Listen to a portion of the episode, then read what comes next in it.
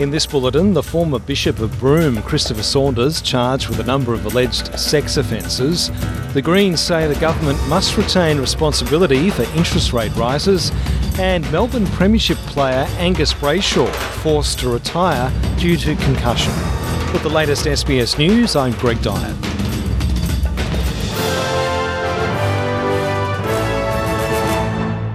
The former Bishop of Broome, Christopher Saunders, has been charged with a number of alleged sex offences.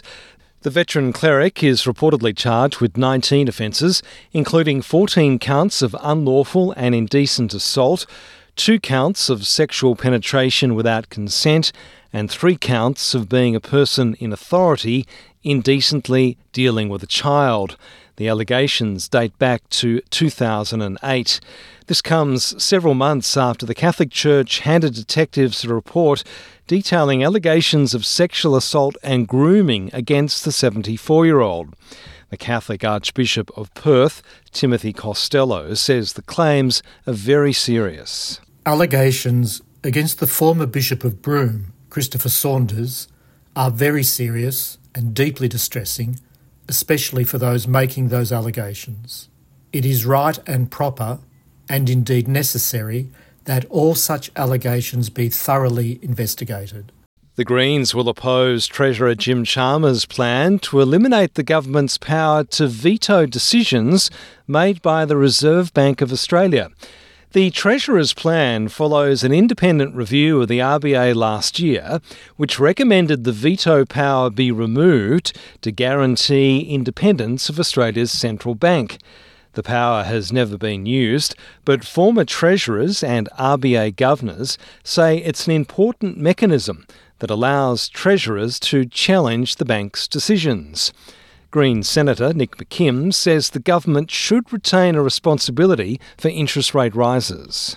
The Greens believe that the ultimate responsibility for interest rates should sit with people who are accountable to the people of Australia, not a bunch of unelected technocrats. We'll move amendments to knock off Jim Chalmers' attempts to wash his hands of responsibility for interest rate rises and wash his hands of the responsibility that he has to protect mortgage holders and renters from series of reckless interest rate rises.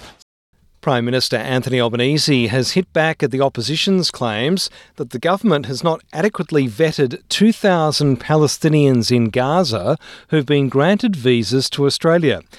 Mr Albanese says the security checks are identical to those used by the former government, and he's accused the coalition of fear mongering by suggesting otherwise.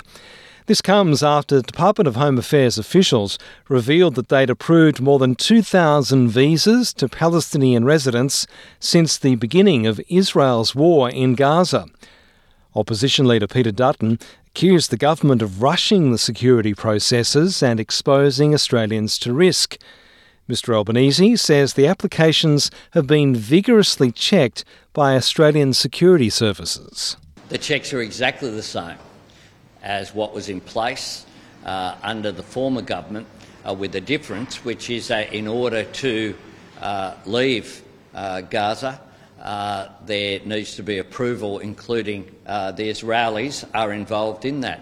Peter Dutton is someone who has multiple fear and scare campaigns out there uh, every day. Uh, you can't run a country or be an alternative government just based upon fear. That's all Peter Dutton has got.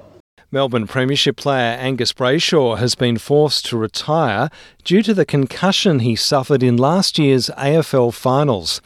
The 28 year old informed the club that he'd be leaving effective immediately after extensive neurological testing. Brayshaw was concussed after Collingwood defender Brayden Maynard attempted to smother the Demons midfielder's kick in the first quarter of the qualifying final. Maynard was able to escape suspension, but it prompted the AFL to review the rules on smothers. Brayshaw says he's devastated he can no longer play in the game he loves but respects the verdict of the medical professionals. I'm Greg Dyett, and that's the latest SBS News.